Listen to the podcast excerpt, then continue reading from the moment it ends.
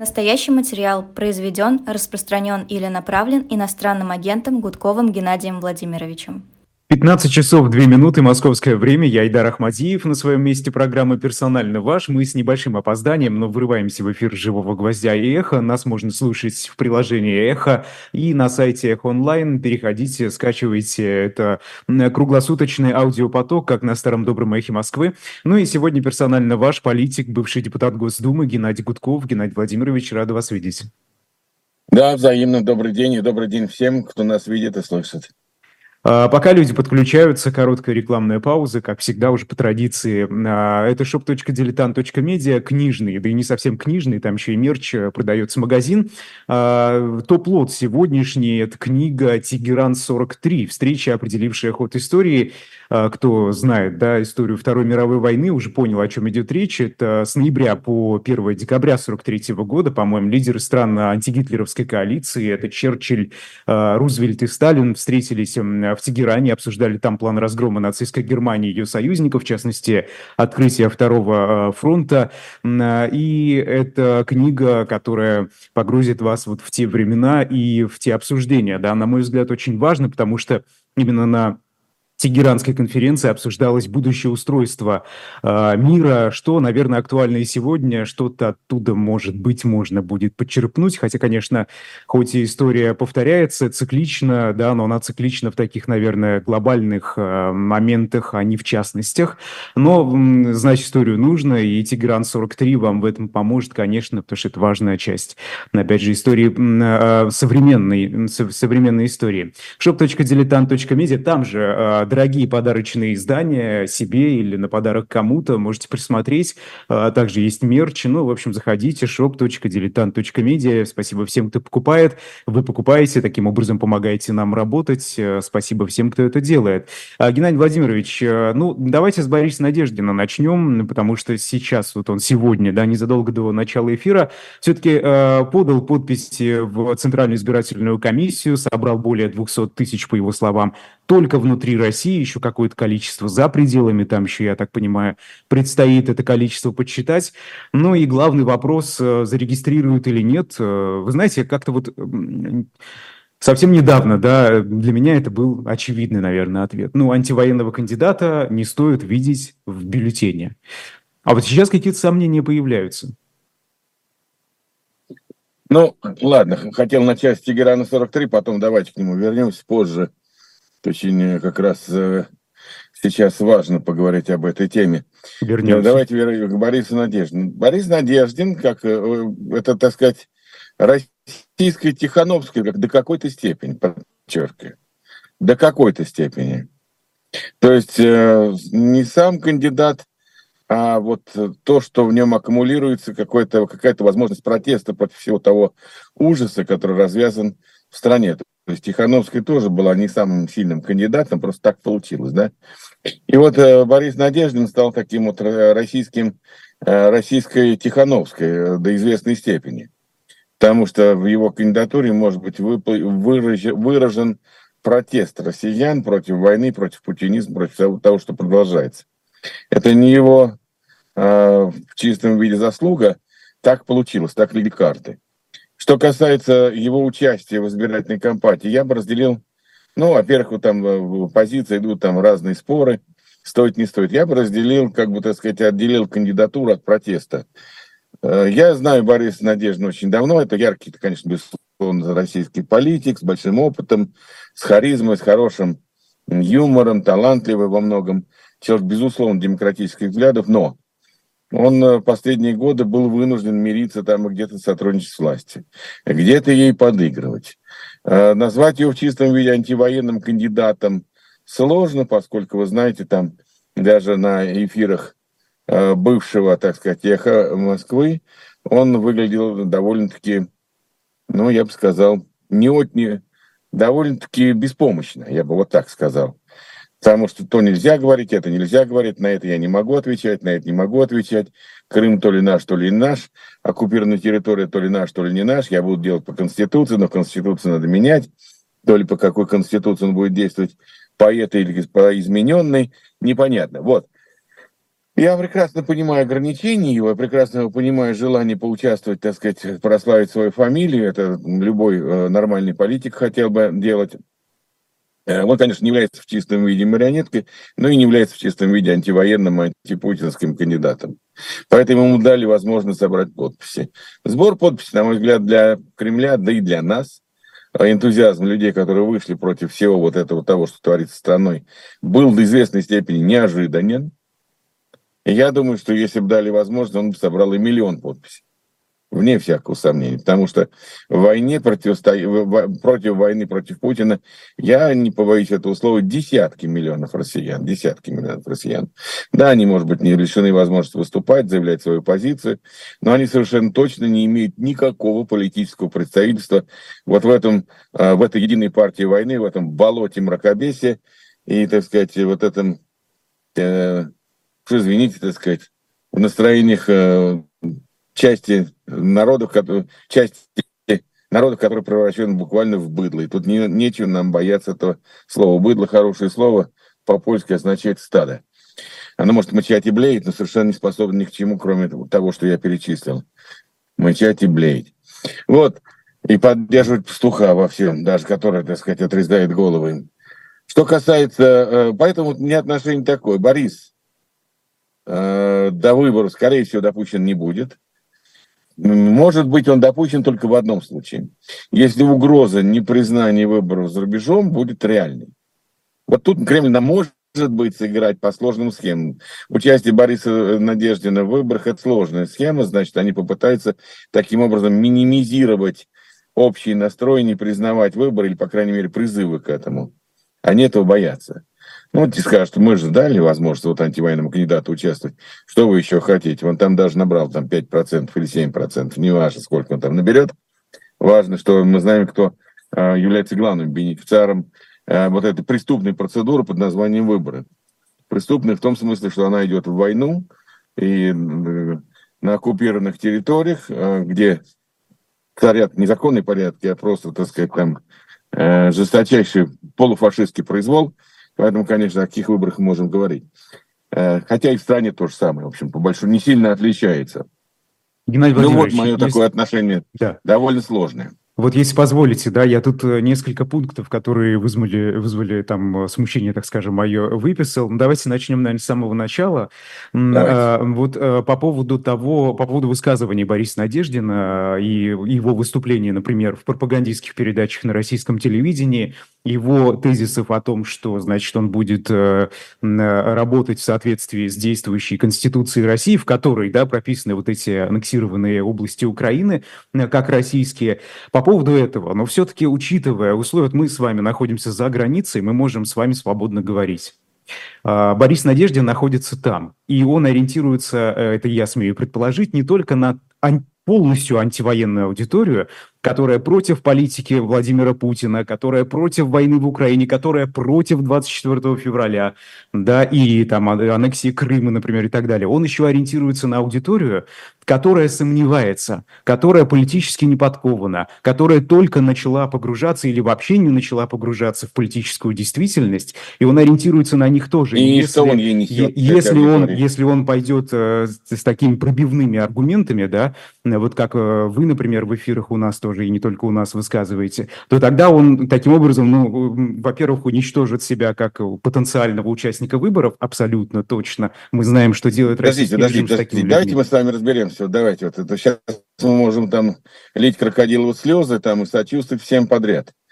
Э, при всем уважении, я еще раз говорю, что у меня к Борису очень теплые чувства, мы с ним, ну, может быть, не друзья, но близкие товарищи. Я очень хорошо знаю. У меня нет никаких сомнений в его личных качествах. Мы ведь сейчас не оцениваем не личность. Мы сейчас... А у нас есть связь? Алло. У нас есть связь, да, все в порядке. А, да, да, просто вы исчезли на картинке, я бы испугался, что связь прервалась. Мы сейчас ведь оцениваем не Бориса э, Надеждина, а мы сейчас оцениваем кандидата в президенты. Да, да, что да, он да. принесет аудитории, если не скажет про войну, про бессмысленные жертвы, про э, зверские действия российских оккупантов, про справедливую борьбу украинского народа, про абсолютно правильные действия санкционные и прочее западной коалиции. Если он этой аудитории ничего не скажет, сомневающийся, которая там плавает, э, так сказать, в трех соснах заблудилась, три топли на плечихе не может посчитать. Вот что он ей скажет? Ничего. Мы сейчас о чем говорим? О смене власти в России? О критике режима, о нанесении ущерба на выборах? Или мы говорим о том, что нужно как-то сохранить карьеру приличного, нормального человека, чтобы он имел перспективу на будущее? Ну, я не знаю, может быть, мы говорим о том, что стоит пойти на вот такой хотя бы компромисс, не требовать э, от? Бориса Надеждина сразу. Компромисс чем? Подождите, Геннадий Владимирович. И кому он пойти? получил доступ к российской аудитории, да? Он пока находится в легальном политическом пространстве России и благодаря дальше, тому, что дальше. говорит все э, не полностью, да? Высказывается так очень аккуратно. Хорошо, он говорит не полностью. Что мы-то с этого имеем, извините, какой навар? А почему мы должны с этого что-то иметь? А потому что мы боремся с путинским режимом, прекрасно понимаем, какую смертельную угрозу он представляет для страны, для людей, для, международных, э, э, для международного всего сообщества. Нам какой навар? Мне простите, пожалуйста, за цинизм. Нет, нет, нет, у нас тут свободная дискуссия. Нет, я просто, давайте вот я прямо скажу, что э, ну, ну. сейчас разве есть результаты вашей деятельности? Ну вот оппозиция российская, которая, которая за границей... 30 миллионов человек да. думает и мыслит примерно как я. Вот это результат Откуда нашей деятельности. Они... А мы это взяли цифру из изучения общественного мнения, из различных опросов, из аудитории теле, радио и прочих YouTube-каналов, из общения в сетях и так далее. Хорошо, у нас в стране... у нас в стране... 30 миллионов взрослого 30 миллионов взрослого населения. Это минимальная пессимистическая цифра людей, думающих примерно так. Это даже не половина. И что, за них стоит побороться. Вы хотите а за тех, за тех кто, так сказать... А, а к тем, как а... искать доступ? Геннадий Владимирович, вы как хотите найти доступ к те, к той большой, а большей как вы части? хотите дойти до, как вы хотите найти доступ компании, где ничего нельзя говорить, никого нельзя критиковать и ничего Можно нельзя посеять, сам, посеять сомнения хотя бы, потому что, смотрите... Какие? У кого? Вот я сейчас объясню. А, Борис Надеждин, он же выступает не против, вот как, э, не, не только как э, Явлинский против войны, да, за остановку боевых действий, он называет 24 февраля ошибкой Владимира Путина. Он называет начало этой войны Это ошибкой. не ошибка, это преступление кровавое, преступление, которое отбросило Россию в стан, так сказать, отморозки замороженных, больных насмерть стран. Которые если вы хотите найти доступ, если вы хотите найти подход, Геннадий Владимирович, к, той, к тем россиянам, которые сегодня сомневаются и, вероятно, подвержены ну, российской скажите, пропаганде, им, к ним нужен который... особый подход. Вам так не кажется? Вам, может быть, и нужен, мне не нужен. Потому что э, к этим э, людям мы должны э, идти с правдой, а не с э, этими самыми полутонами, э, намеками. Вот смотрите, мы сейчас вам скажем, пройдет время, Давайте представим такую ситуацию. Да, давайте представим такую ситуацию. А, человек в секте, например, да? В секте уже долгое да. время. Ему промыли мозги, будем говорить прямо. Да. И вы к нему да. приходите и говорите, слушай, ты в секте, mm ты даешь деньги, да. они у тебя их крадут. Да. Ты не получаешь от этого абсолютно, тебя обманывают. Как вы думаете, какова да. будет реакция человека, сектанта? Он, он пошлет вас на... Не знаю. Или куда подальше? Он скажет, уйди отсюда. Мне Слушайте, у нас сейчас не разговор не про секту, а про политику. А вам... Идите и скажите полутора миллиардам китайцев, что их 80 лет обманывает одна и та же партия. Идите скажите об этом же северокорейцам, что они живут уже 40, э, 60 лет в концлагере. Идите объясните кубинцам, что они чудаки на букву М, которые терпят этих идиотов уже 80 лет. Если мы опять будем дальше надеяться на то, что через 80 лет мы каких-то сектантов разубедим, то, извините, у нас у человечества нет такого времени. Сейчас создаются новые источники энергии, создаются новые технологические возможности, искусственный интеллект и так далее. Все это обращается на войну. И кто это создаст и как применит, это зависит от жизни и вашей, и вашей семьи. Поверьте мне. Может быть, э, я искусственный понимаю, интеллект, я, созданный я, злыми, злыми террористами, уничтожит вас и всю вашу семью. Вот тогда будете думать. У нас нет, нет вот... такого времени по 80 лет разубеждать а, мудаков, что они мудаки. Уж извините, я так... так ваша говорю. стратегия, она тоже не работает, Геннадий Владимирович. Она не работает, потому что у нас нет трибуны. Она будет работать, когда эта трибуна появится. А у него трибуна есть, он хотя бы... А у нас еще есть еще, у нас есть еще один прекрасный аргумент поражения России в этой войне. Это всегда давало смену режима. В 17 году давало Э, в пятом году давала, там, может, не смена, но там революция произошла, и, э, по сути дела, как говорится, были заложены основы будущих потрясений и буржуазной революции 17 года в том числе. У нас была война и поражение России, Советского Союза в Афгане, которое привело к революции 91 года. И сейчас это военное поражение приведет, и мы все работаем на это военное поражение, э, убеждая мир оказать действенную помощь Украине по защите своей свободы, независимости и территориальной ценности. Это красиво вот звучит, стратегия. Геннадий Владимирович. Военная победа это не красиво над Россией звучит, по... это практика. Не, не это практика, на правду, которой мы занимаемся каждый день.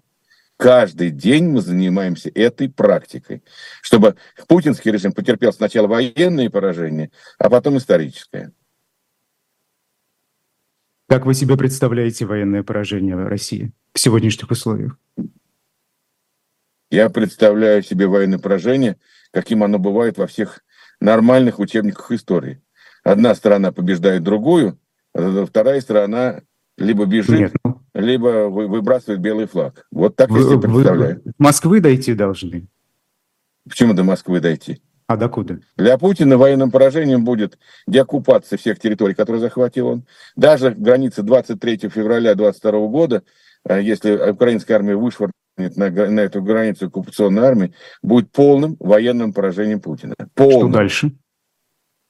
Дальше резкое ослабление режима, э, внутреннее... Почему вы так уверены в этом ослаблении режима, Геннадий Владимирович?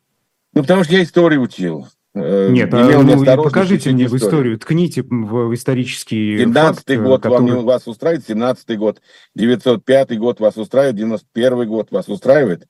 Какой ну, год вас устраивает? Вы, вы только что сказали про деоккупацию земель. Деоккупацию Что Украины. там было, подождите, в 17 году, что похоже на эту ситуацию? Военные поражения. Где? Армия разложилась, да, 17 Вы сказали про деоккупацию занятых земель за последнее время России. Я вам сказал, что будет воспринято военным поражением Путина. Почему вы считаете, что это, что это приведет к тому, что режим Владимира Путина рухнет? Э, я, автоматически он не рухнет, но будут созданы условия для его коллапса. Какие?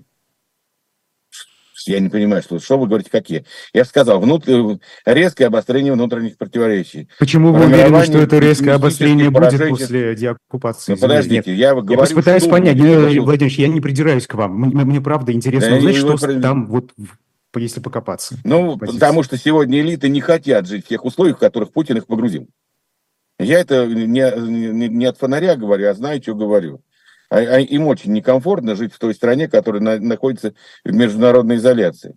Они потеряли гигантские суммы, гигантские миллиарды, они потеряли многие возможности. Резкое обострение внутриэлитарных противоречий, много резкое обострение противоречий федерального центра регионов. Вон, посмотрите, Башкирия, вам пример. Когда там глубинный народ поднимается, они не знают, что делать, и глубинный народ получает частичную поддержку э, даже своих региональных элит. Смотрите дальше. Пораженческие настроения в обществе. Абсолютная дезориентация, э, отсутствие поддержки. У Путина нет никакой поддержки, вам Пригожин это показал. Если что-то там происходит внутри, ни хрена никакой поддержки нет. Путин сбежал из Москвы в Санкт-Петербург э, при малейшем приближении пригожинских э, вот этих вот банд к Москве. Это поиск решений, это потребность в переменах, и многое-многое другое. В этот момент э, как раз и надо действовать, э, обостряя вот эти все противоречия и прочее, прочее, прочее. Поэтому э, единственное... Вот, обострять противоречия. Обострять противоречия. Да. Это вот, вот вы сказали, обострять противоречия. Разве Борис Надеждин противоречия не обостряет? А чем он обостряет? Ну вот смотрите, мне, например, да, у нас есть жены мобилизованных, Какое противоречие, которые... с кем он обостряет? Вот у нас есть жены мобилизованных, которые прямо не выступают против войны с Украиной. Но они да? не у нас есть, а они вообще есть. Ну, они вообще, ну, а в нашей да. стране, я имею в виду, это же наша страна, они есть в нашей стране, то бишь у нас. А, собственно, в нашей стране, да, есть. Жен, угу. Жены мобилизованных, да, а, они сейчас, да. Э, как мне это представляется, находятся вот на такой грани, да, между там полной неподдержкой Владимира Путина а, и э, не совсем там пониманием э, вообще этой сложившейся ситуации. То есть и они чего? хотят, чтобы их муж, мужья вернулись обратно с поля боя. Да, и, а, чего, и чего дальше? Прямо против Владимира Путина пока не выступают. Так вот, это разве не, не тот, извините, электорат, да, потенциальный, того же Бориса Надеждина. Он не может обострить их сомнения Нет, не может происходящем? Обострить. Не может обострить, потому что э, власть боится не жен военнослужащих, а мужей, которые могут повернуть оружие в другую сторону. Вот надо было повернули бы. Вот вы Нет, надо не было. Не могут повернуть пока, пока не созрели условия. Знаете, 9 э, беременных женщин не могут э, родить ребенка за один месяц, как мы знаем. Требуется процедура и какое-то определенное время. Поэтому здесь не надо думать, что Борис Надеждин обострит какие-то противоречия. Противоречия обострит только дебильная политика э, Генерального штаба, Путина и Кремля. Вот это они могут. Они сделают все сами, понимаете? Они сделают все сами. Они сами загнали страну в угол, они сами загнали ее в международную изоляцию, они сами вступили в войну со всем миром, они сами, так сказать, нарвались на санкции, они сами продолжают гробить самих себя. Знаете, это, это неизбежный конец любой диктатуры. Потому что любая диктатура погибает от собственных противоречий, в первую очередь. Начиная там с, с Древнего Рима и далее везде. Да, да какой-то еще с Древнего Египта. Поэтому э, здесь надо нам просто помогать власти э, спилить сук, на котором они сами сидят. А э, выборы сейчас, ну, я еще раз говорю, что я поддерживаю тот протест, который образовался, и призывал, кстати говоря, людей выйти отдавать подпись Борису Надеждину, э, потому что он действительно стал таким лицом протеста. И этот протест разрешенный, он безопасный, он не приводит к тотальным чисткам, арестам, задержаниям, избиениям и пыткам. Что касается как кандидата Бориса Надеждина, поддержать его, я не думаю, что мы, мы не будем ему точно мешать, если его зарегистрируют, в чем я очень сильно сомневаюсь. Но и призывать э, голосовать и там выбор, потому что, во-первых, голосование бессмысленны, они э, сфальсифицированы, сидят преступники и жулики в Центросберкоме, все они находятся, кстати, под санкциями, и правильно, ну, маловато только. Надо еще все региональные комиссии, там все руководство включить от э, правящих этих административных структур под санкции. Поэтому любые голосования бессмысленны. Э, власть может опасаться только одного. Если, предположим, 10 миллионов, грубо говоря, проголосуют за Надежду, а скажут, что у нее проголосовало 100 тысяч, вот это может вызвать какие-то определенные процессы для власти неприятные. Они, я думаю, что справятся с ними, потому что гигантская армия противостоит народу. Но это будет э, потрясение основ. Вот тут, э, скорее всего, вот эти факторы, они, скорее всего, заставят их снять Бориса Надеждина с гонки. Ну, собственно говоря, осталось совсем немного, там несколько, даже меньше двух недель, мы об этом с вами узнаем.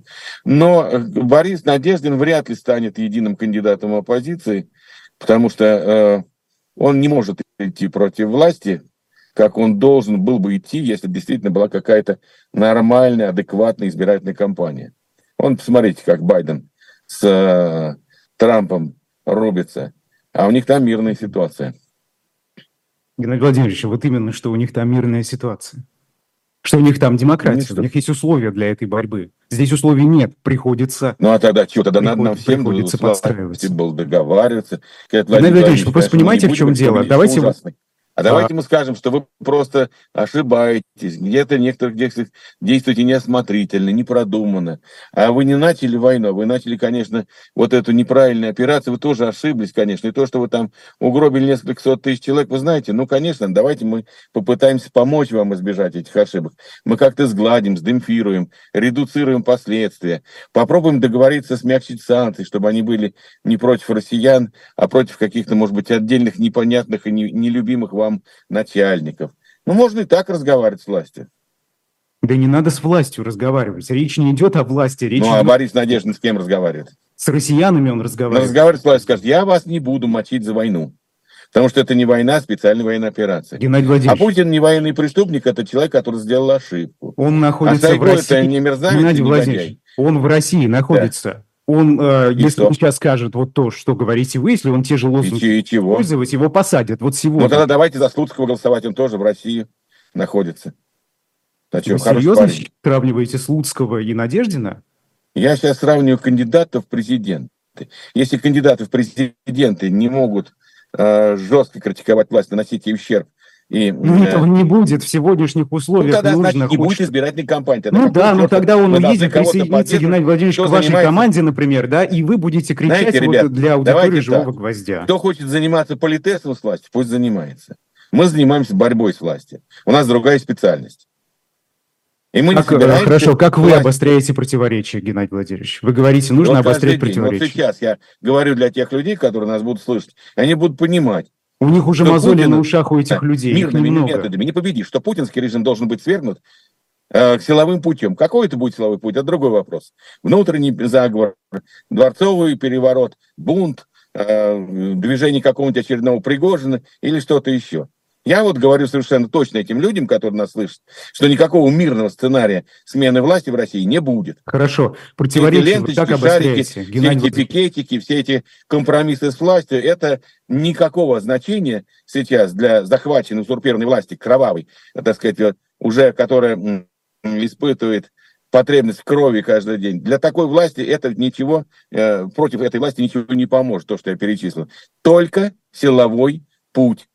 Хорошо. Каким он будет, это другой вопрос. И как его надо готовить и помогать тем людям, которые будут готовы силовым путем сменить власть в России. Вот наш вклад. А тинтель-винтель, разводить ну, политес я, я в итоге не понял, Геннадий пить чай, а пить, чай пить, пить кофе и говорить им приятные вещи, не говорить неприятные, это не по нашей специальности. Это вы, пожалуйста, другим адресуйте свои Хорошо, а вы, вы не собираетесь разговаривать вот с теми россиянами, сколько получается? 110 Кем? миллионов еще собираемся, ну, вот мы каждый 30, день с ними разговариваем. А, как? Каждый день разговариваем, каждый Каким день появляются наши э, сообщения э, в различных каналах доступных, в соцсетях, Их в телеграм-каналах, YouTube. Они не читают ну, не читают. Ну, не читают. Что значит не читают? Они пропаганду Вот смотрят. они вчера не читали, а сегодня читают. А завтра им стукнет по голове что-нибудь, какой-нибудь беспилотник пролетит, и они начнут читать, задуматься, а почему он пролетел. Тут, вы знаете, нужно использовать внешнюю ситуацию. А то, что от того, что там кто-то ведет тинтель-винтель с властью и пьет с ней чай, кофе, ведет умные разговоры о судьбах человечества, от этого тоже а, ничего не меняется. А власть так начинает чувствовать, да, с нами же вот не, все по-человечески, только эти вот козлы, там, которые миллион-полтора сбежали, это вот они. Давайте их лишим имущества, давайте их лишим родственников, давайте преследовать родственников, давайте эти самые. А мы, конечно, будем молчать. Ну, ошибся Владимир Владимирович. Ну, случайно, ну, шутя, да. Знаете, ну, как про вы гиперболизируете его позицию. Сбилась верного пути, а так я ведь дитя природы, говоришь, дурной, но дитя. Ну, уже Филатов все написал про это.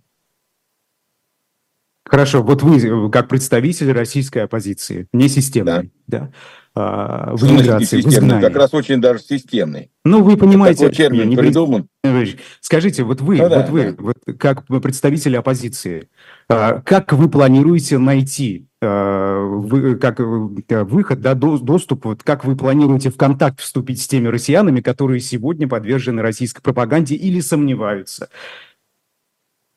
С теми, кто сомневается, мы вступаем в, э, в общение через средства массовой информации и другие возможности социальных сетей.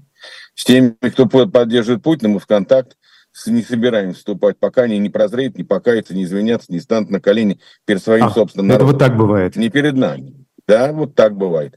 Немцы... А как, кто их поставит на колени-то? Сами люди на колени не особо стремятся падать. Ну, вот эти 30 миллионов здоровых потенциальных людей, которые придут к власти в результате переворота.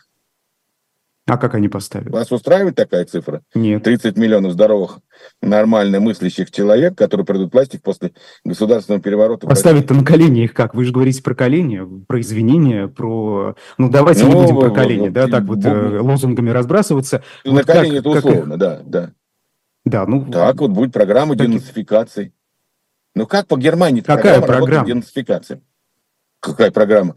Ну, учите историю. И даже я знаю историю, смотреть. вы мне, ну давайте, вот, да, я знаю историю. Вы, какие методы это будут использоваться? Скажите мне, денацификации. Переключится телевизор и будет давать нормальные объективные картины, потому что они привыкли к телевизору и будут смотреть там правильные мысли. Второе будет э, кампания иллюстрации, кампания перетестации, кампания э, ограничения определенных прав, кампания э, судебных открытых процессов, кампания э, осуждения и так далее. Э, много чего будет сделано. А как вы хотите страну лечить, если она больна, так сказать, бешенством или каким-то другим тяжелым заболеванием? Примочками, что ли? Нет, и хирургические операции тоже будут проводиться. И довольно обширно, так сказать, без всяких эндоскопических изысков. А как вот вы хотите? Хирургические будут операции – это процессы, изначально вопрос компромисса процессы, на первых этапах. Будут судебные процессы, будут трибуналы, будут внутренние суды, будет э, отстранение от должности, будет э, много чего. А как вы хотите? Тем, кто не причастен... Каза... Геннадий вот вы знаете историю. Вы, вы знаете историю. Ну? Наказания и гонения, они только усиливают противоречия. Ну, скажите это немцам. Этих людей извиняться искренне. они извинятся, если вы... Скажите об этом, делать. скажите об этом. Я сейчас как раз вот еду в Германию, по Германии только что въехал. Вот я сейчас вот выйду, скажу, ребят, знаете, вот все это ошибка была, то, что с 45 по 52 год, так сказать, вас заставляли денацифицироваться, смотреть фильмы, а вас заставляли, так сказать, там осуждать э, деятельность Гитлера, э, нацистской партии. Я я знаете, к чему веду? Я веду к тому, что, вот вы правильно сказали, хирургическая операция, да, это очень аккуратный подход к этим людям. Что пытается, на мой взгляд, сделать Борис Надеждин? Я его не защищаю, я вам оппонирую. А я не знаю, что он пытается сделать. Мы пока не понимаем, что он пытается сделать. Хорошо, ну он ладно, пока да, пытается остаться в обойме, он пока пытается остаться в обойме избирательной кампании. Пока его деятельность по сбору подписей носит позитивный характер. Пока другого мы ничего не видим. Да, а, по поводу, вы, вы сказали, что элита, которая вокруг Путина, сегодня ей абсолютно невыгодны те условия, в которых э, эта элита существует, да, потому что изоляция и так далее. Ну, смотрите, да. а, что вы скажете вот на это? А, компании западные, которые ушли из России, они фактически, ну, оставили, во-первых, э, многие свои активы там, вот совсем недавно, а, да, если говорить, например, о Hyundai, там, по данным южнокорейских СМИ, за 10 тысяч рублей эти активы были перекуплены российским юридическим лицом. Ну, в общем, таких историй очень много, что мне вам рассказывать, это известные кейсы и э, отсутствие конкуренции сейчас образовалось, и как раз эти люди, которые эти активы получили, фактически за даром, да, они, ну, по-моему, им не особо-то и плохо. Конкуренции нет, э, возможности... Ну, если мы берем тысячу-две человек, то им даже очень хорошо. Даже, но даже они, кто получили активы за 10 тысяч рублей чужие, миллионные, они не хотят жить в стране, которая превращена в барак. Они хотят э, быть связаны с цивилизованным миром. Они хотят, чтобы их дети, внуки находились э, в Европах, в Америках. Они хотят сами выезжать и ездить не по Северной Корее с туристическим, э, так сказать, э, вояжем, а по нормальным странам. Деньги не все, что они там получили, какой-то там актив. Но есть люди, которые сожгли мосты, там какие-нибудь Ротенберги, Ковальчуки и им подобные. Но остальные-то там. Там есть серьезные противоречия в региональных элитах. А их никто не спросил, а нужна война или не нужна. Есть очень серьезные противоречия э, э, в министерствах, ведомствах. А их кто спросил, нужна война или не нужна? Он как центральный банк выступал против. И что толку? Поэтому, знаете, когда говорят, что есть бенефициары, бенефициары всегда есть. При любой власти, при любом режиме, при любой войне. Вопрос только в том, что если мы говорим о количестве этих бенефициаров, количество определяет э, многое. Количественные предпосылки в конечном итоге меняет качество. Поэтому подавляющее большинство элит – э, прижали уши и просто ждут исхода. Это ну, то есть они не проактивные, да, они просто сидят и ждут. Ну, они сидят, ждут момента ослабления режима. Он не может наступить без военного поражения. Как только режим ослабнет, там начнутся все процессы. Ну, вам ну, Пригожин же показал. Ну, э, не, вот именно что он показал. Вот именно что он показал. Он показал что, слабость режима. Не, не, он, он не, не, не боевые качества. Ну, он показал все. слабость режима, его гнилость внутреннюю. Да никто, никто не встал поддержать Пригожина. И что? Он и не стремился, чтобы его поддержал. Но когда он двигался на Москву, оказалось, что вся эта система, вся эта э, поддержка, она трухлявая, она рассыпалась. Он захотел бы до Москвы дойти, дошел бы и взял бы Москву. У него просто цели такой не было. Но его рейд показал, что режим гнилой изнутри. И у него нереально какой-то поддержки нет. Вон, посмотрите, на пункты Путина кто пришел подписываться? Да никто не пришел. Там, э, Такой так сказать, э, что, там Никто не приходил на эти не задавались люди. Понятно же, что использовался административный ресурс. И... Ну и вот. А где реально ты искренняя поддержка? Административный ресурс понятно. Когда над тобой палка, будешь петь и плясать и говорить комплименты. А где искренняя поддержка? Нет ее ни хрена у Путина никакой. Поэтому э, Борис и Надежда встали э, в штабы, а Путин никто не встал.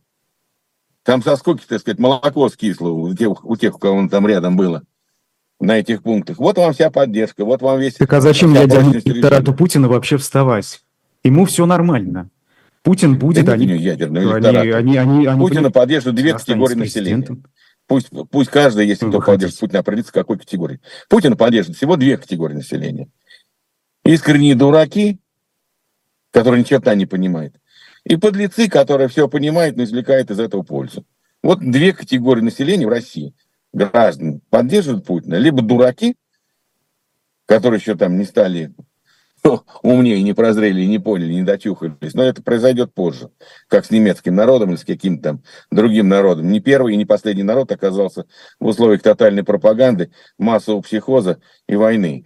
Вот, а, и вот эти две категории. А подлецы те, которые все понимают, но извлекают из этого прибыль. Вот две, две категории населения поддерживают путинский режим. Вот и все. Че? Вы так говорите, как Есть будто третье? мало. Этого немало, но мы должны понимать, кто это люди. Вот я им сейчас дал характеристику. Искренние дураки и подлецы. Вот две категории населения стоят на поддержке Путина, войны и во всех этих планах. Потому что когда мы видим этих семьи мобилизованных, я бы честно сказал, что к первой категории они относятся на 146%, если не больше. Какая тетка там говорит, вот двоих сыновей убила, еще пошлю, еще нарожаю. Вот можно сказать, что это обезьяна умнее. Умнее обезьяна. У нее инстинкты развиты а, любви к своим детям гораздо лучше, чем у этой бабы тупой.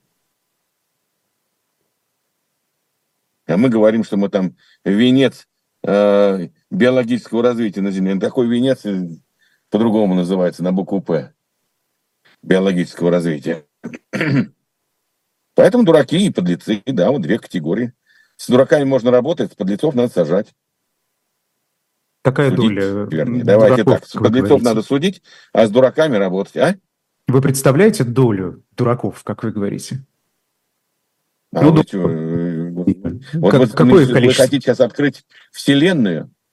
Нет, нет, а я просто у вас в Первой мировой войне в Первой мировой войне не было массового э, идиот, идиотизма, патриотизма во всех странах? Да было, никто не отрицает. Я у вас было. спросил. Что, а было во Второй мировой войне этого не было? Было. Но Количество. люди прозрели, люди поменялись, люди изменились, люди перевоспитались, люди одумались под влиянием различных факторов. То же самое произойдет с Россией. Как мне сказал один товарищ, э, он немножко циничный, но он великолепно делал, организовал телевидение, центральные вот эти каналы. Говорит, слушай, ну не переживай, старик. Ну, включим другую, другие каналы, включим другую информацию, включим, переключим телевизор, все будет нормально. Сознание у них начнет меняться. Эти люди лишены, э, многие из них, э, таланта или способности к критическому восприятию действительности. Они воспринимают то, что им показывают на ящике. Ну, показываем другую картину. Что ты переживаешь? Если они эту картину заглатывают, переживают, значит, они другую, другую сумеют, так сказать, э, привить себе своему сознанию. А вы, Поэтому вы, я вы, вы так хотите управлять этими людьми? Привить им что-то? Что значит так, как я так хочу управлять? Вы говорите, вы таланта считаете, у них телевизор нет. нужно оставить прежний, путинский? Нет, я так не считаю. Но вы считаете, что его нужно я так не считаю. примерно в той же форме, но просто другую информацию вливать в головы? Или что?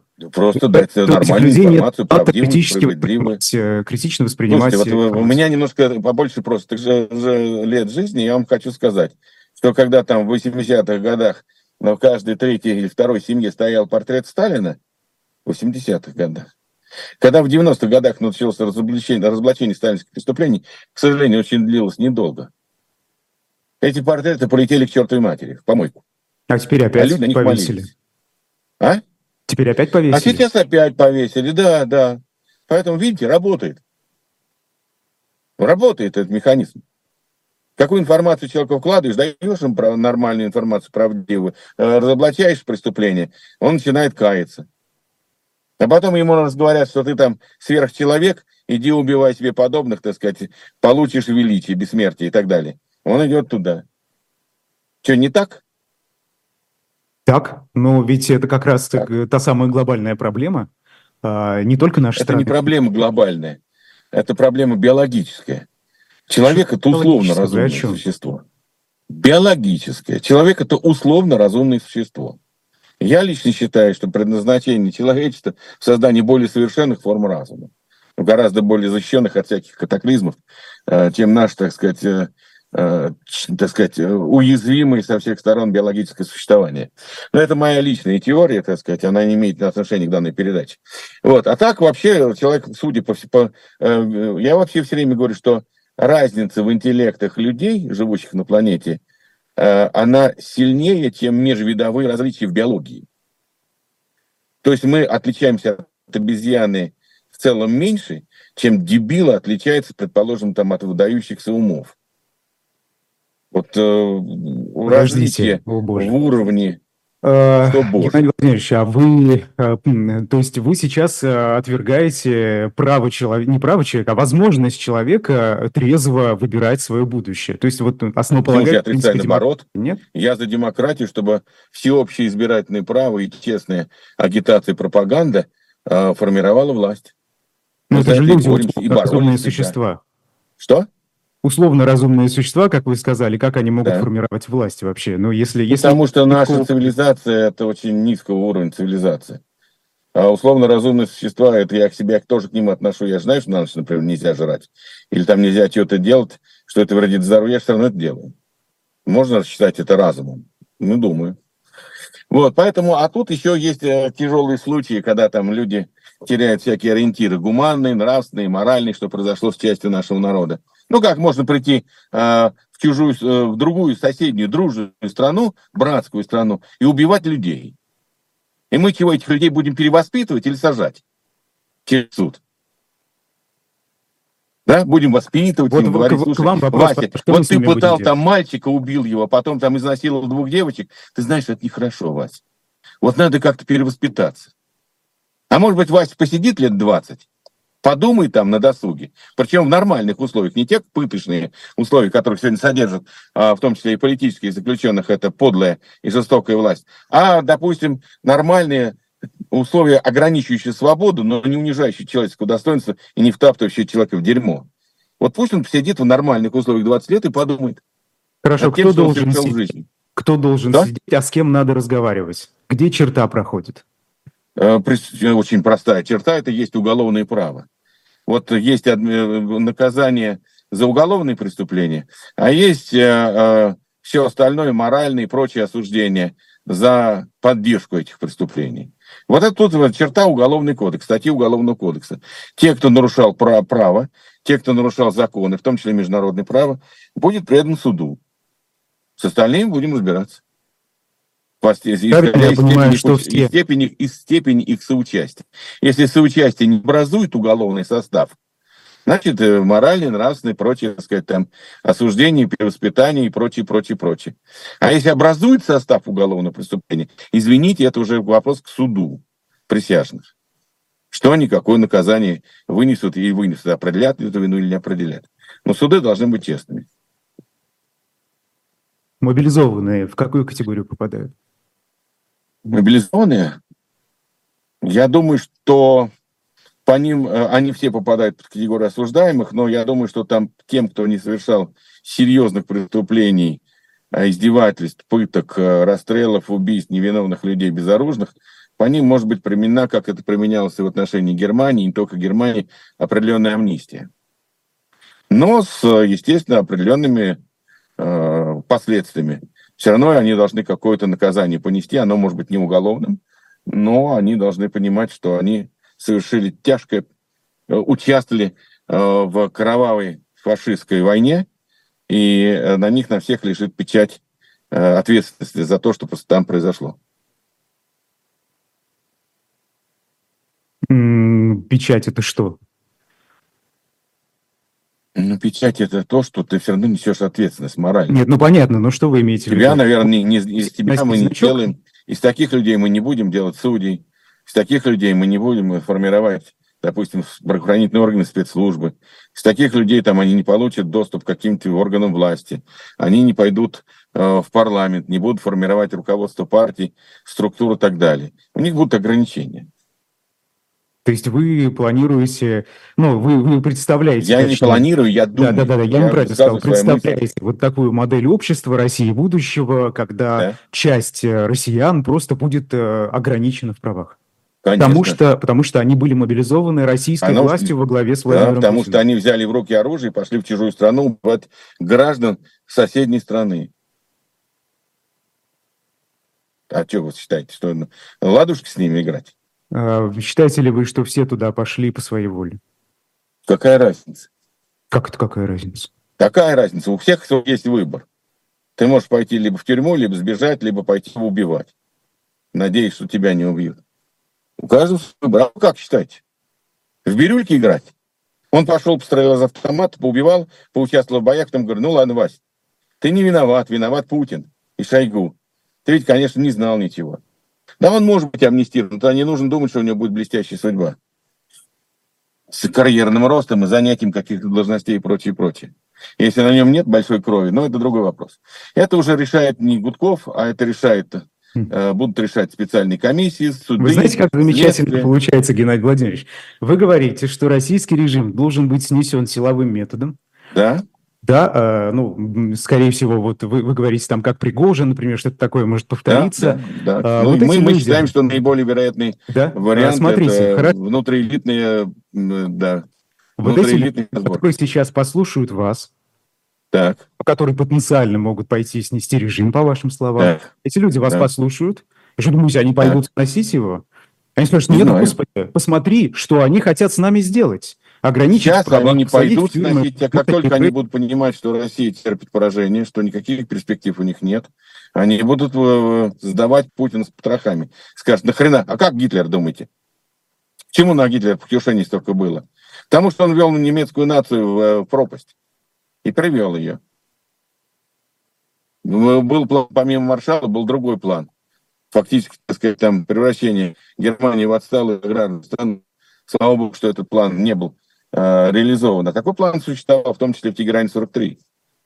Чтобы там не было иллюзий. Ну, надо сказать, вот. что покушение на э, Гитлера готовились еще с 1938 года, как минимум. Да не важно, они совершались... в Словакии, то есть это уже не во время боевых действий крупномасштабных. Я сейчас говорю про те преступления, по те покушения на Гитлера, и реальные покушения, извините, это геройство, а не преступления, вот которые были совершены уже там в 43-м, 44-м, 42-м, э, и так далее годах. Там было много покушений или подготовки заговор. И, и надо отдать должное немецкой нации, которая не жевала сопли, не пила чай э, со властью, говоря там о ошибках Гитлера, а готовила заговоры с риском для собственной жизни. И там были и бароны, и генералы, и полковники, которые понимали, что Гитлер преступник. Преступник э, в отношении своего народа, своей страны. И что чем быстрее он отправится к праотцам, тем больше немцев э, будут жить нормально, и быстрее будут жить нормально. Поэтому у меня, кроме уважения к заговорщикам немецким э, и преклонения перед их мужеством и доблестью, у меня ничего нет. Правильно делали. И, кстати говоря, в отличие от э, наших э, граждан советских, которые Сталина, который был хуже Гитлера, э, терпели, так сказать, пока он там не сдох. Поэтому немцы молодцы. Они всего по... Сколько там Гитлер был? С 33 по 45 12 лет. И за это время они там покушались раз 15. Или готовили заговоры. А Сталин у нас был 30 лет, и ни одного за один заговор, там только единственный, там два, по-моему, был. Полтора. Вот и все. Поэтому, значит, ответственность за свою страну, ответственность за свою судьбу пусть берут элиты, у них сейчас есть такая возможность. Как... Я думаю, что так оно и произойдет. Как только они почувствуют, извините, я буду говорить про с вами, что со страной жопа, что у них нет никакого будущего, никаких перспектив, они будут очень серьезно задумываться, нужно ли им такой вождь, которых завел... у них и с вами будущего нет, понимаете, с оппозицией. Да они, прийти, пусть они думают о своем будущем, а не о моем. О своем вот они, будущем я это, Нет, подождите, это я не про ваше о будущее. О своем будущем я позабочусь будущее. сам. Подождите, Геннадий Владимирович, вы меня неправильно услышали, видимо. Ну. Я имею в виду их будущее при вас, при тех, кто Почему? Э, на вот им будущее Путина. при нас обеспечено. Все те, кто снесет Путина, получат индульгенцию. Ну, ну, давайте опять обратимся к истории. В 1944 году э, были подготовлены переговоры с представителями Гиммлера, западными э, э, государствами, чтобы избежать дальнейшего кровопролития, капитуляции Германии и так далее. И с Гиммлером готовы были договариваться. Ну, не простить даже, даже Гиммлеру готовы были многое простить э, ради, ну, так сказать, простили. остановки... А? Ну, не простили. Ну, просто сорвались переговоры, потому что Советский Союз предпринял а. титанические усилия, чтобы ну, эти переговоры сорвать, сепаратные. Ну, по крайней мере, такая есть версия в нашей, так сказать, текущей истории. Поэтому все, кто будет сносить Путина, конечно, получат индульгенцию. И не только индульгенцию. Я сейчас на всех эфирах говорю, что, ребят, если вы хотите, чтобы путинский режим исчез, надо э, разрабатывать экзит-стратегии для российских элит. Нельзя топить и душить всех. Надо договариваться. Договариваться с противниками Путина внутри. Иначе вы получите путинизм forever. Со всеми вытекающими отсюда последствиями. Там нам э, замечательные Бориса Надежды, которых я еще раз говорю, что прекрасный человек, у меня с ним прекрасные отношения, и думаю, что они такими останутся вне всякой зависимости. Но мы сейчас не про личные отношения говорим, а про политику. И никакие Борисы Надежды, самые замечательные, нам не помогут э, ликвидировать путинский режим, который может завтра вернуть весь мир в ядерную войну. Цена вопроса миллиард с лишним жертв. Вот цена, риск пребывания Путина на этом посту. Миллиард жертв, миллиард э, трупов. Гитлер тоже вон отметился, 110 миллионов жертв за Вторую мировую войну. 100 стран с лишним воевал. 110 миллионов трупов. Нормально? Тоже с ним пытались договориться в 1938 году. Давайте отдадим ему судеты. Давайте мы то позволим, давайте мы это разрешим. Давайте в 1936 году проведем Олимпиаду. Что это цивилизованные немцы, но же не могут они так вот совсем. Давайте не будем сначала там помогать немцам-евреям, которые бежали из страны, потом вроде решили, что надо помогать, но многие вещи упустили. Ну что у нас история-то перед глазами. Путин копирует Третий рейх в полном э, объеме. А мы ладушки бьем. Ну, я не про вас, а некоторые товарищи у нас, так сказать, в народе считают, что власть там она, ну, чуть-чуть взорвала, где-то кое-где ошиблась. Преступная власть. Фашисты. По своей сути. Они, может, там не по идеологии фашисты, но по своей сути, по методам, по методам действий, по методам войны. Террористическая война. Чего Россия хреначит ракетами по жилым кварталам? Куда попал, туда попал. Кто погиб, тот погиб. Преступники. Mm-hmm. В чистом виде, террористы. С ядерной, с ядерной бомбой. Хорошо. Точнее, плохо. А, вы знаете, Эм, как есть. Как, как э, есть такой стандартный такой вопрос, э, который задают журналисты в конце эфира. Сам я не люблю mm-hmm. про творческие планы. Вы знаете, э, вот, а вы, вот как представители российской оппозиции и другие оппозиционеры за рубежом, находящиеся в изгнании, чем вы сейчас занимаетесь? Ведете ли вы переговоры? Как вы вот помогаете противостоянию с путинским режимом, так скажем? Мы сейчас занимаемся, ведем переговоры помогаем борьбе с путинским режимом, формируем правильное понимание и точку э, в Европе, в Соединенных Штатах Америки и других цивилизованных странах, ведем переговоры с политиками, с гражданским обществом, выступаем в СМИ. Вот это наш вклад в борьбу с путинским режимом. И mm-hmm. если говорить о моих творческих планах, я не знаю, там, насколько это уместно говорить о творческих планах в 67 лет, но пока у меня силы здоровья есть, я о них буду говорить.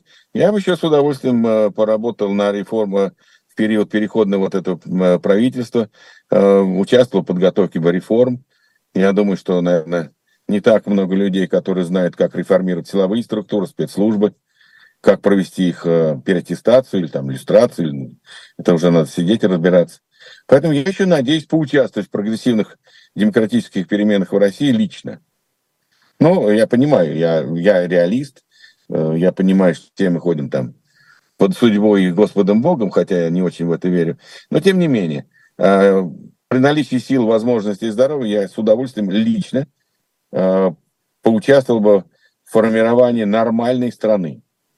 Страны, которая была бы интегрирована в Европу, страна, которая построила все демократические институты, страна, которая бы вышла бы из этого коматозного состояния постоянного захвата, узурпации власти и превращения страны в концлагерь и так далее и тому подобное. Я бы с удовольствием э, в этом процессе поучаствовал. как появится только такая возможность, я это сделаю.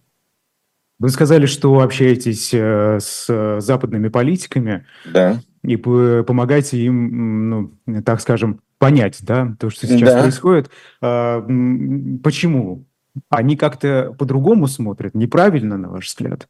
Какая у них ну, тоже идет борьба, на Западе идет борьба разных точек зрения, на разных позиций. Есть соглашатели, есть люди, которые занимают более принципиальные позиции. Здесь э, разные статьи появляются, разные э, высказываются э, настроения.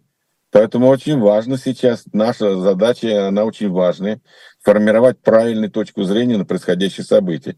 Люди неправильно оценивают, не понимают многие вещи. Знаете, когда вот разговариваешь, разговариваешь с каким-то товарищем, он говорит, ну почему ты в суд ты не подал? И ты понимаешь, что час потрачен зря. Ну как можно нормальному человеку объяснить, что у нас человека могут просто без вины э, взять там, убить, запытать, э, арестовать, обыскать, э, посадить в тюрьму на долгие годы. И что суда нет. Они, они, вот, знаете, они там, да-да-да-да-да-да, что-то там где-то происходит. А суд-то чего не пошел? Ну, вот, вот, вот, вот даже такой вот, даже вот э, серьезные политики, там, ну, парламента или еще что-нибудь могут тебя спросить в конце беседы, а чего же вы в суд не пошли? Мы объясняем, что никаких нет ни судов, ни прокуратуры, ничего нет, что жандармская полицейская система власти, покоящаяся на штыках, на угнетении, на пытках, на издевательствах и так далее, что там миллионы людей уже сбежали из страны. Говорят, а что суд пошел? Они могут... В России это произошло. У них в голове не укладывается, что все так плохо. И вот мы им объясняем, что все так плохо, ребята что вот ваши представления о России там начала нулевых годов, они совершенно э, должны быть полностью подвержены тотальной ревизии. Мы должны взглянуть правде в глаза. Скажите, превалирующая, превалирующая точка зрения на происходящее сегодня, на текущее состояние да, войны, что там, какие настроения вы наблюдаете? А вот мы и возвращаемся к Тегерану, с чего я хотел начать. Нет Тегерана 43 сейчас по России. Нет стратегии по России. И вот это непонимание, что делать с Россией, чем заканчивать войну и как э, дальше действовать, и приводит э, к разнобою, э, к какой-то определенной несогласованности, к какому-то там э, много, многополярному мнению на тему войны с Россией. Вот э, мы тоже об этом говорим, что, ребят, ну хорошо, вот предположим, Украина победила даже, допустим, вы должны это сделать, потому что это война не Россия и Украина, это война диктатур и тираний. И если диктатуру э, победят, то вам задница полная. А скажите, вот у вас понимание-то есть, что с Россией делать? Вот там они говорят, а мы НАТО будем укреплять. Я говорю, триллиончиков на 12, на 15? Говорят, ну да, там за 5, за 7, за 10 лет. Я говорю, а если 100 миллиардиков взять и попытаться э, помочь э, людям внутри России, этот режим как-то от него избавиться. Не, не, не думали о таком варианте? И не надо будет тратить лишние там 12 миллиард, триллионов долларов, а всего обойдется в 100 миллиардов. Ну, это же это, это самое, а как же это чего? Ну и, короче говоря, э, приходится и такие разговоры вести. Так что разные настроения, разные понимания. Э, это, это куда эти деньги направить? Как, как за 100 миллиардов э, изменить ситуацию в России? Да очень легко, может, это я 100 миллиардов условно сказал, там может быть намного меньше потребуется образовать вот этих дураков, довести до них правильную информацию, сформировать у них понимание, что они сильно заблуждались. Э, много чего можно сделать. Дать элитам выход, провести с ними серьезные переговоры. Много чего можно сделать за эти 100 миллиардов, даже не 100 миллиардов. Создать огромные СМИ, которые будут в традиционной манере э, нашим этим, э, ну, подлецам, я бессмысленно с ними работать, их надо судить, а вот людям, которые запутались и не понимают ничего в этом мире, э, вот им объясните. Много чего можно сделать за эти деньги.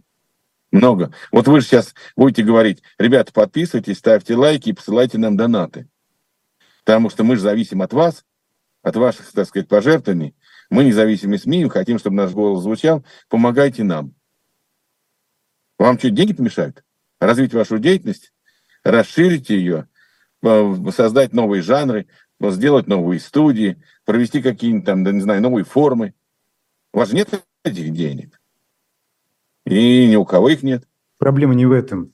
Проблема что можно сделать отсутствие доступа к каналам к коммуникации, так скажем. Э, да, ну, ну какой вот... доступ к каналам коммуникации? Французы вон спутника два дают. Два спутника да, берите. На один спутник 4,5 миллиона антенн сориентирован в России, на другой еще сколько-то. Нет большого СМИ. Даже по спутникам телевидения не можем погнать, потому что большого СМИ нет. С концертами, с передачами, с спортивными мероприятиями, с доступными, понятными вот этим не очень образованным, понимающим людям формами, так сказать, доведения до них объективной информации. Я много чего могу говорить. Да, я, я тоже могу очень долго с вами спорить, потому что, чтобы этим людям понравиться, да, нужно потихонечку, аккуратненько к ним подступать, а не вот этими лозунгами, которые... Да, вы... Слушайте, ну, у нас нет времени аккуратно, война идет. Вы не, не, понимаете, что каждый не день получится. на фронте гибнут люди. Что получится, не получится. Они переключат на Первый канал, потому что там уже настроен язык общения один с ними, понимаете? Еще раз говорю, что э, у нас Если вы любите сладкое, вам подсунут соленое. Вот вы... Нет у нас времени на раскачку. Либо действует, либо не действует. А люди сознание будут менять не под нашим воздействием, в том числе. Они будут, мы можем готовить перемен сознания, а будут менять под объективным ходом событий в связи с объективным ходом событий они будут менять свое общественное сознание. Он в 1905 году тоже все орали «Ура, ура, ура, ура!» Мне японцы взяли там, наваляли тумаков, уничтожили к чертовой матери весь флот. Бездарно все эти две эскадры сожгли, не, не потеряв ни одного своего корабля. Отняли, э, Порт-Артур э, организовали, и все. И все общество заткнулось. Оказалось, что власть ну, никакая. Ладно. Япония тоже была избрана как мальчик для битья. Оказалось, что мальчиком для битья является царский режим, бездарный и ну, тут, тут тоже можно спорить. Э, хорошо, ладно. Можно. Э, у нас, к сожалению, время, время вышло. Спасибо вам большое за этот важный разговор. Геннадий Гудков, политик, был персонально вашим. Спасибо. После нас в особом мнении Михаил Крутихин, эксперт нефтегазовой отрасли с Ольгой Журавлевой. Так что оставайтесь с нами. До свидания.